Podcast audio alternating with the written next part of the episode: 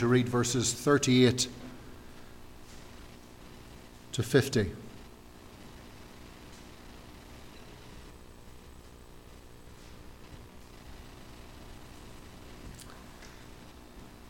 Mark chapter 9, reading verses 38 to 50. Let's uh, listen again to God's word to us.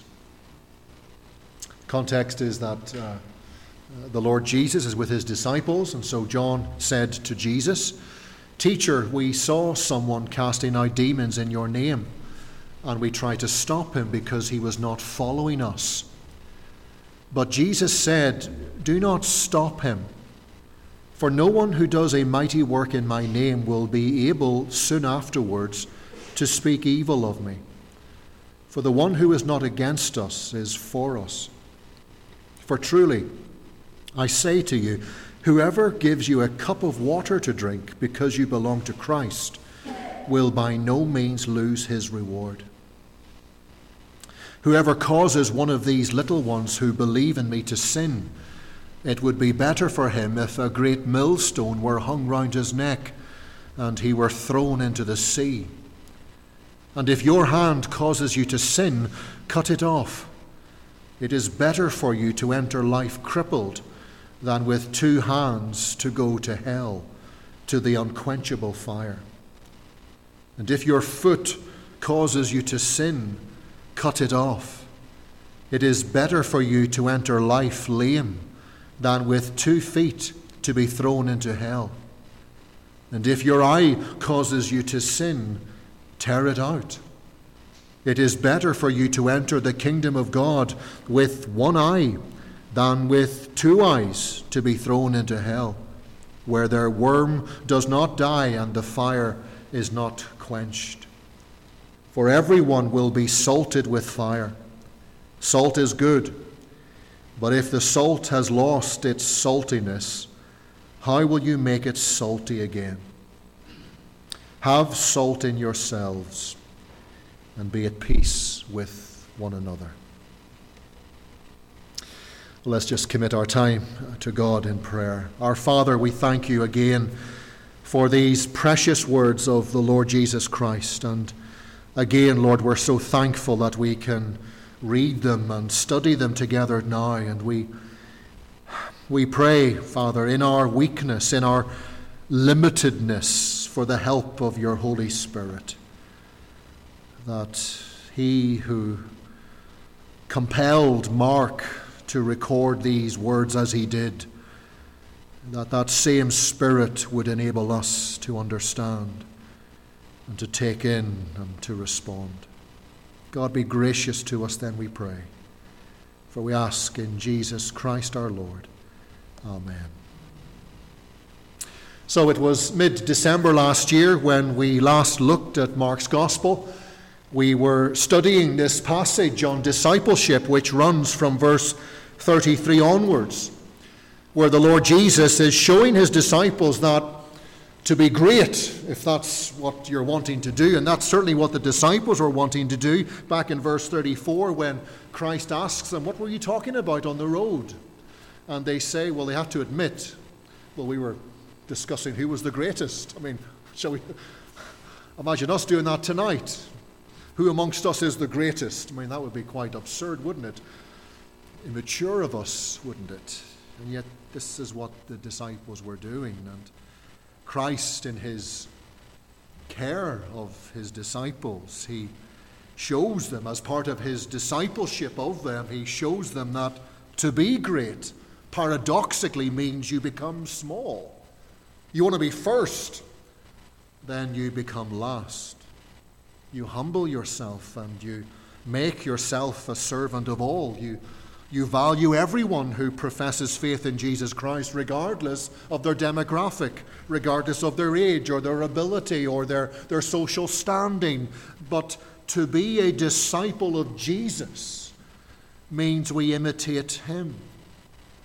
Jesus, who was a servant to all of us, Jesus, the Savior of all of us who call on his name regardless of who they are, regardless of how he found them. That theme carried on into verses 38 to 40, where John, you remember John and James, their nickname that Christ gave them, sons of thunder. They had a bit of a temper, those two. They're easily flared up when they came to faith. Uh, John has a problem. There's someone else doing what their group of disciples did. They, this chap was casting out demons, but he didn't belong to their group. And John believes that man should be shut down, that man should be stopped. And again, Jesus has to disciple them. He has to respond to another wrong attitude that needs correcting as part of the program of discipleship. And we looked at that that night, that we're to stop viewing Christians of other churches and other denominations as suspect just because they don't come to our church. They're very healthy and very welcome to meet as they meet. And th- those messages are on the church website. We're not going to go any further over the things we've looked at before. But it's that last verse of that theme of discipleship that really I want to use as our springboard this evening as we continue our study. Look at verse 41. Truly I say to you, Jesus says, whoever gives you a cup of water to drink because you belong to Christ will by no means lose his reward. In other words, continuing to think about greatness in the kingdom of God, but the smallest act of righteousness done for the sake of Jesus, even something as significant as giving you a cup of water, that littlest of things done, will be noticed by God. It'll be seen by God. It'll be honored and rewarded by Him in His kingdom.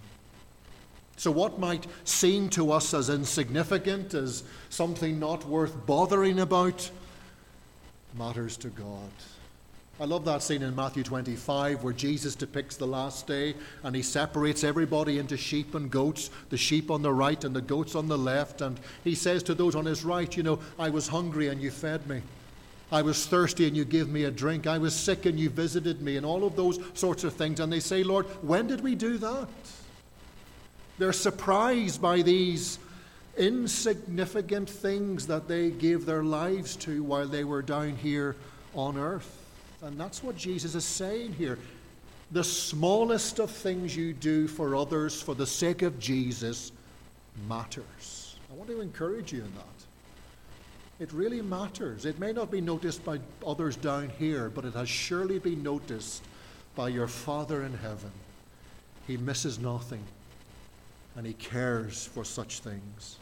That's what Jesus was showing in using a small child in verse 36 to talk about greatness, or referring to a cup of water, just a cup of water in verse 41, to talk about service to others, because it's out of that context of the insignificant mattering that Christ now talks about the seriousness of sin and how we view it for others as well as for ourselves. Sin matters, whatever size we may think it to be. I remember we did a children's talk here. I think Josh was involved in it actually. I don't know if you remember it, but we asked three kids to stand at the front and to hold a glass of water in their hands. It was freshly filtered water. It was delicious. I remember drinking it. It was delicious. It was ice cold and clean. Was beautiful. I gave each of the kids a glass of water, and, and that morning I'd gone out to our garden to where our cats often go to the toilet. And from that dirty place, I scooped up a few spoonfuls of dirt and I brought them to church with me that morning. I went to the first child, I put three spoonfuls of dirt in their glass, I stirred it up, and I said, Go on, take a drink. And understandably, they went, No way, sort of thing. There's no way I'm going to drink that water. Look at it, it's disgusting. They had three spoonfuls of dirt in their water. But I went to the second child and I put two spoonfuls of dirt in their glass and stirred it up. And I asked her to take a drink. And I, said, It doesn't look so bad as the first one, does it? It's only got two spoonfuls of dirt in it, and still she wouldn't take a drink. Then I went to the third child. I put only one spoonful of dirt in their water. I think this was you, Joshua. I can't remember. I can't remember. But it was much cleaner looking. It was only one spoonful of dirt, you see. Didn't look so bad as the others. Clearly, it was much more drinkable than the other glasses of water. So I asked her to take a drink, or him, I can't remember. But they wouldn't do it. They wouldn't do it still because it wasn't clean. I then offered that glass of water to the one who had had the dirtiest water, the three spoonfuls of dirt in their glass, because I, I wanted to reason with them. This is cleaner water for you. It's not as dirty as your water, it is cleaner water. Would you drink it? And of course, they still wouldn't drink it. Why? Because however little the amount of dirt, the fact was it was still dirt. There was still dirt in their drink, and that was enough to put them off. And I used that sketch to illustrate what the Lord Jesus teaches here of the need for believers to take sin seriously. To take it seriously for the sake of others in verse 42 but also to take it seriously for their own sakes, verse 43 to 48. And to view having such a critical attitude towards sin as something positive, verses 49 and 50. That's where we're going tonight. Taking sin seriously. First of all, let's look at the seriousness of sin for others, verse 42. Whoever causes one of these little ones who believe in me to sin, it would be better for him if a great millstone were hung around his neck and he were thrown into the sea. This is evidently, clearly meant to be a vivid warning from the Lord Jesus Christ.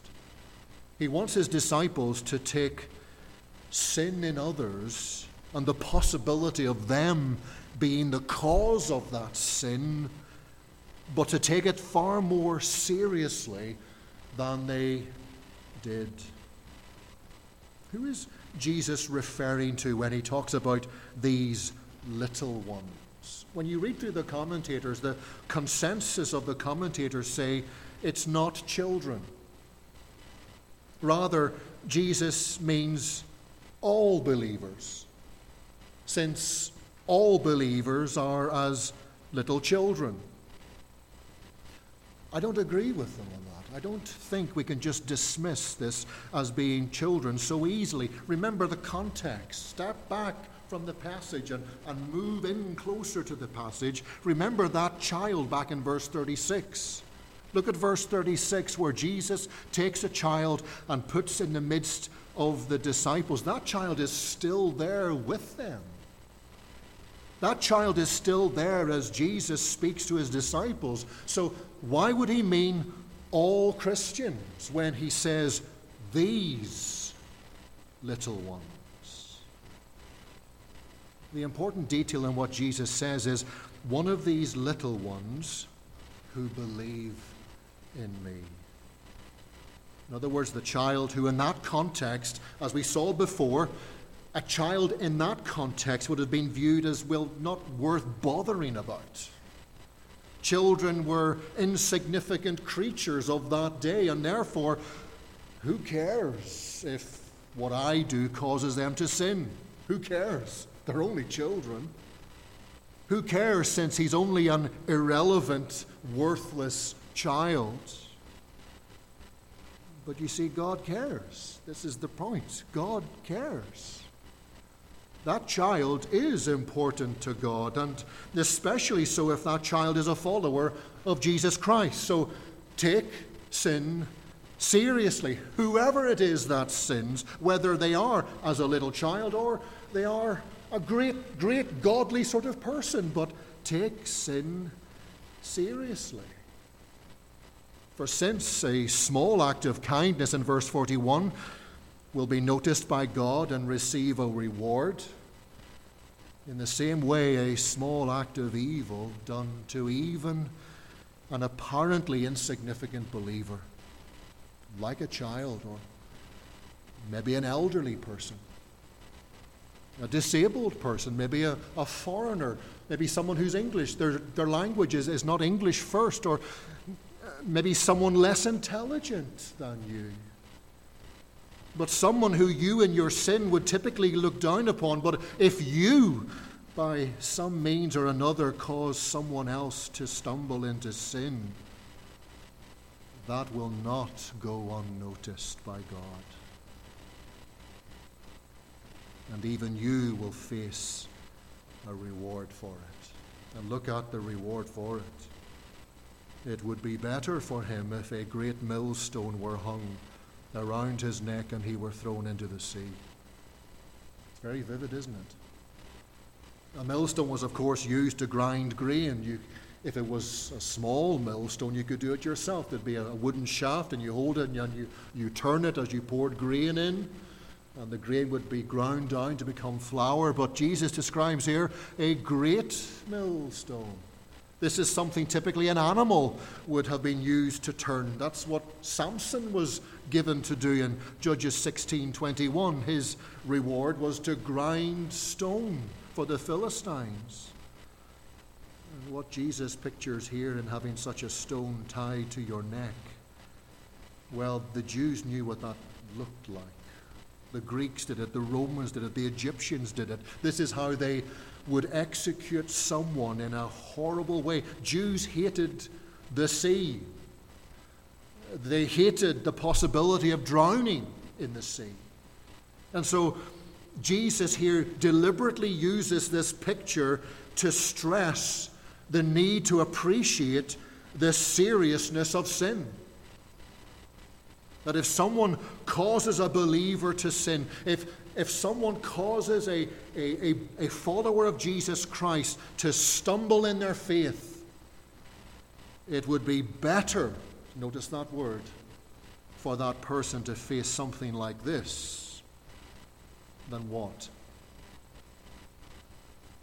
Rather, who? God. God.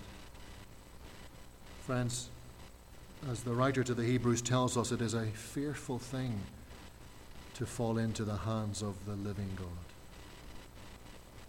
A dreadful, a terrible thing to face the living God who sees and who notices, who knows, who, because we showed indifference for someone for whom Christ died, then we are showing that same attitude to the Christ who died. And Jesus says, Beware. Beware. Beware for your own sake, but also beware for their sake. Beware for their sake for how eternity might look for them if what you did in causing them to sin causes them then to walk away from the faith altogether. I think that's why the Apostle Paul was so concerned in 1 Corinthians 8. You see there how he's writing about the weaker believer. This is someone with a, a weaker conscience. Maybe they are young in the faith. They, they haven't yet understood, they haven't yet matured to, to realize the new liberty that they have in Jesus Christ. And, uh, and, and therefore, uh, when they look at what others are doing in their maturity, they might consider what they do to be sinful. Paul writes in verse 9 of 1 Corinthians 8, he tells the more mature Christian, Take care that this right of yours does not somehow become a stumbling block to the weak. For if anyone sees you who have knowledge eating in an idol's temple, will he not be encouraged if his conscience is weak to eat food offered to idols? So that person, that more mature brother, is the cause of the weaker brother stumbling into sin. For him, it's sin. For the mature brother, it's not. His, his conscience is clear. But he doesn't care for the weaker brother, you see. He just wants to enjoy his liberty. He wants to enjoy what he can now do in Christ, the freedom he has in Christ. Who cares about him? And Paul does care about him, you see. as Jesus tells us to. Now, that exact example Paul gives us, I don't know how you apply that in the biker context, eating food offered to idols. I don't know. But, you know, there are other things we could talk about. If anyone sees you who have knowledge, I don't know. Should we bring up the old taboos? Pubs and clubs and all of that sort of stuff? I don't know. But the point is, it's not just about you enjoying your liberty in Christ to do what your conscience allows you to do before Christ. It's what you think of others and what impact your behavior might have on others. So, to you before God, your conscience is clear on doing such things. And I don't want to judge anybody here tonight for doing anything that isn't clearly forbidden in Scripture but for someone else, for a fellow believer whose faith is new, it's young, it's tender, someone whose conscience is still learning, they're not settled yet on certain things. We have to be aware of them. Younger Christians, less mature Christians, that when they see you do what maybe they struggled with in the past. They see you do it and think maybe, oh, it's okay then to do that. And they then become consumed in it again. Be careful. Be careful. Paul goes on to write in verse 11 By your knowledge, this weak person, listen to this word, destroyed. This weak person has destroyed the brother for whom Christ died thus sinning against your brothers and wounding their conscience when it's weak, you sin against Christ. Therefore, he says, if food makes my brother stumble, I will never eat meat, lest I make my brother stumble. Now, that personal sacrifice of Paul's for someone else, we'll come back to you later on tonight, but, but can you see what Christ is saying to us here?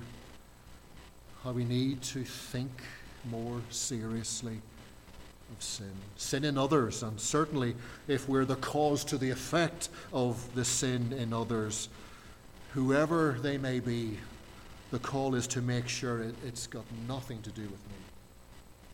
Got nothing to do with you. Rather, the opposite. We should encourage them away from it and encourage them towards greater holiness in Christ.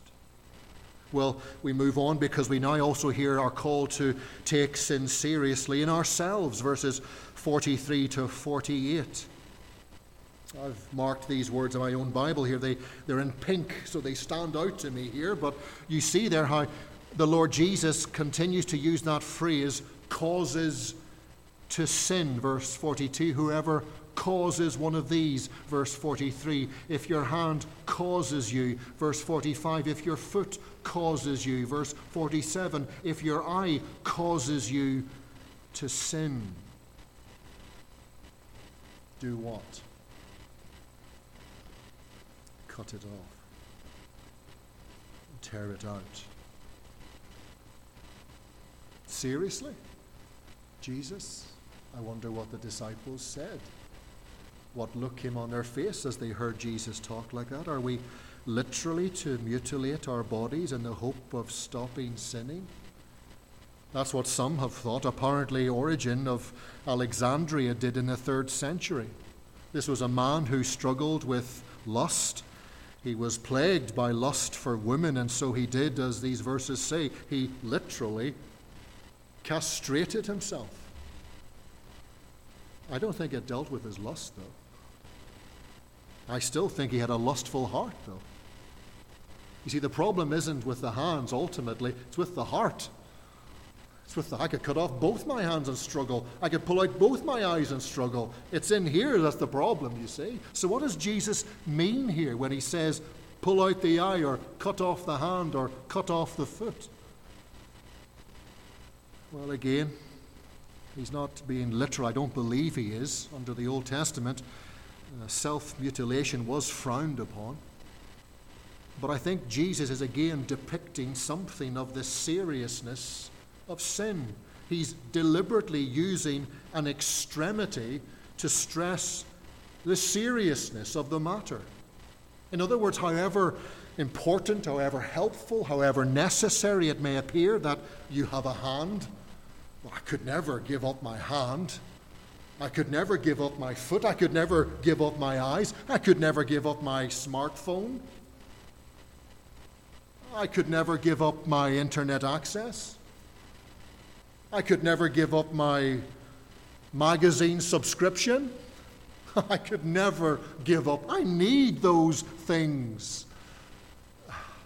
Jesus is saying to us that if those morally neutral things are, in fact, what you know, often become for you the causes to sin, then come on, grow up, wise up, be a disciple of Jesus Christ. Compare what awaits an unrepentant sinner. You are better off without those things than to keep them and to keep sinning through them and then possibly spend eternity in hell. So, weigh up which would you prefer? Weigh up the costs, weigh up the benefits, and make a decision. I don't believe, I still don't believe Christ is being literal here about cutting off hands and feet and so forth, but I, I am convinced he is being 100% literal about the seriousness of sin and our, our need to, to do all we can, by the grace of God, to do all we can to stop it. Sinclair Ferguson put it like this We are faced with two alternatives kill sin or sin will eventually kill us. This is the choice we have, you see, between claiming to belong to God's kingdom and therefore living as someone who has been redeemed by Jesus Christ and therefore who now belongs to God, a God most holy, we sang at the beginning, a God who hates all sin. We either belong in that camp or we view our sin lightly now as something not all that important, really, anymore. Well, you know, I'm accepted, I'm forgiven, Jesus has died for my sin, so why not sin a little bit more? It's not that serious a thing, is it, if I look again at that website? It's not that serious a thing if I go to that place again where I know I always come away knowing I haven't honored God when I was there. Friends, that guilt is your conscience telling you chuck it, drop it, let it go. This is something that for you, the Lord does not want you to have. This is for you why Christ suffered and died so that you and I could be spared the penalty for it. That's the, the language that Jesus uses here. I'm not going to go into what it all means. I think it's clear what unquenchable fire means. He's depicting hell there. Are we really thinking that, well, it doesn't matter now if I sin or not, since Christ has paid the price for my sin? I don't like being black and white on certain things, but I will say this that's black and white tonight. Friends, casual sinners are not born again believers. Casual sinners are not born again believers. Rather, in fact, they are deluded religious people who one day, sadly, may well hear those awful words of Jesus Christ in Matthew 7 23. I never knew you. Away from me, you evildoers. And then what happens? Well, they face, as, as Jesus describes here, they are thrown into hell. Look at how he describes in verse 48 of Mark 9, where their worm does not die and the fire is not quenched. If you have a central column in your Bible, you'll see those words that Jesus quotes are they're the very last verse in the book of Isaiah. The very last thing that Isaiah says to the people of Israel. Again, it's a picture that God gives Israel to warn them of the consequences of taking God lightly, of not taking God seriously, of not taking the covenant that they belong to seriously. And therefore, if you sin casually as though it doesn't really matter, well, look what awaits such a person. Jesus deliberately uses that word here to again warn us of taking him lightly when he came to save us from sin, from all sin, the big sins and the little sins. Christ suffered and died so we could be free of all of it. Well, thirdly, as we close, what, what shall we do then? What are we to do in light of what Jesus says here? I have three things just quickly as we finish here. First of all, think about the cross. There's that hymn, When I Survey the Wondrous Cross. It's deliberately calling on Christians to sit and ponder the cross of Jesus Christ. That Christ Jesus suffered and died for sin for all our sin, for every evil thought, for every evil deed. But, but Jesus Christ, the, the sinless one, the beloved Son of God, he came into our world and he bled and he died. And so, are you now then just going to casually keep on doing what caused Christ such great grief? Think of him in the Garden of Gethsemane and where he faces the weight of what lies ahead of him and he, his heart is broken. He feels near to death. Are you going to just keep sinning? When you've looked at him like that? Really? Think about the cross.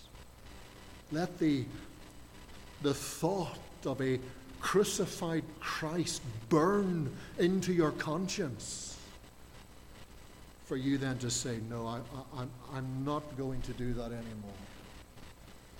I'm going to chuck it, I'm going to throw it, I'm going to give it up.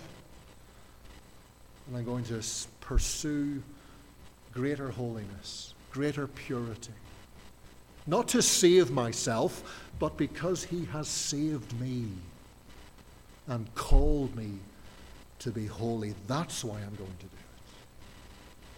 Secondly, apply the principle of what Jesus says here.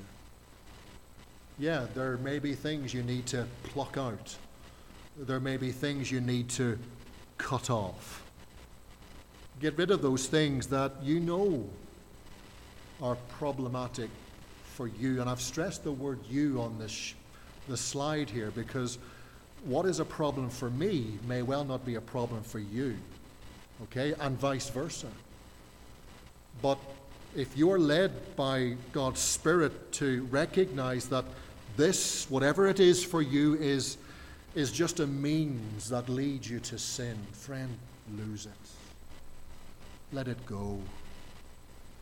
And compare the, the hassle or the bother of not having a mobile phone, for example, or of having certain websites blocked Consider the hassle of determining where places you won't go, where others maybe go. Compare all of that, the cost of the sacrifice you make, to the possibility of spending eternity in hell. And think which one really matters at the end of the day be awful to consider someone spending eternity thinking, why didn't I just let it go? Why couldn't I just let go of my precious thing that to me in life I could not let go of, whereas now in hell, what a fool I was to treasure it so highly. Friends, don't be a fool. Let it go. And maybe you need help to let it go. Maybe you need to talk about it so we can help you let go of it. But don't be ashamed to let go of it. Don't be embarrassed by it. when you consider the cost of treasuring it and continuing sinning in secret, maybe. And then finally, as we close, see the sacrifices you make for the sake of purity. Consider however costly, however painful they may be, but rather than focus on the pain of losing them, focus on the benefits of pursuing purity. I think that's what Jesus hints at here in verses 49 and 50. For everyone will be salted with fire. Salt is good, but if the salt has lost its saltiness, how will you make it salty again? Have salt in yourselves and be at peace with one another. I don't want to spend, it's really another sermon. I don't want to go too long into this, but obviously he's talking about fire and salt, isn't he? Comes up a lot in those two verses. These were two substances, two properties, let's say, related to sacrifice. In the Old Testament, salt was always added to sacrifices. It was a, a way of uh, conveying the, the covenant, the purity of the covenant to which Israel belonged. And of course, fire. Fire was either something that consumed the sacrifice or it was something used to purify something. In Numbers 31, for example, the people of Israel are told that when you capture things from other people, whatever can be passed through fire to make it clean, do so. It was symbolic of purity. And, and Jesus seems, I don't understand it fully, okay, but Jesus seems to use those two properties here to, to show that when we take sin seriously as believers, we make those difficult, those painful sacrifices in our lives for the sake of purity, for the sake of holiness, those sacrifices are viewed as most holy to God. They're precious to Him, they're pleasing, they're acceptable to Him. Discipleship is a whole life thing, like the whole burnt offering put on the altar. When we come to Christ, we're, we're laying ourselves on the altar like a sacrifice sprinkled with salt. And I think what else he means is otherwise, if, if we're not pursuing holiness, if we are claiming to, to be Christians but living casual lives of sin, then there is no distinct difference between us and the rest of the world. There's nothing in us that says to the world, there is another world to come. There is a judgment seat before which all of us must stand. But if we're just treating sin casually and flippantly, well, what use are we? What witness are we to a dying world? So look to the benefits in seeing the seriousness of sin. Make the sacrifices, yes, that whatever it is that you need to make, whatever I need to make. And maybe those, those sacrifices, those painful cutting offs and plucking outs, maybe they change with season. Maybe an older person has different sacrifices to make than a, a younger person, and vice versa. But rather than focusing on, oh, I've got to give it up, focus on, yeah, but what am I doing it for? I'm doing it that I might be more useful to my Savior. And I'm doing it that I might more clearly reflect His glory, His sinlessness, because He saved me. And now I belong to Him. May God help us do that tonight. Let's pray together. Father, we confess, Lord, how lightly we see our sin, how flippant, how casual we are. And we, we ask for your forgiveness, Lord. Forgive us that we don't see it as Jesus sees it. And we pray, God, for sharpened vision, for a more tender conscience again. Lord, for some of us, maybe our casual sin has hardened our conscience somewhat. We don't feel as you feel. We ask again for mercy, Lord, please. We ask again for a work of the Holy Spirit upon us to, to shave off the hard scar of sin from us and to let us feel again how much our sin matters to you. Father, thank you for the imputed righteousness of Jesus Christ. Thank you, Lord, that it's not our performance in this that qualifies us for salvation, but again, it's because of grace unmeasured, vast, and free that we still have hope after hearing a message. Thank you for Jesus and his garments of righteousness, that he dresses in all who will believe on him. Help us now in wearing those robes to honor our Savior in how we live towards others and in our own lives. Lord, hear us, O God, we pray, please. Forgive us of all our sins. We ask this in Jesus Christ our Lord.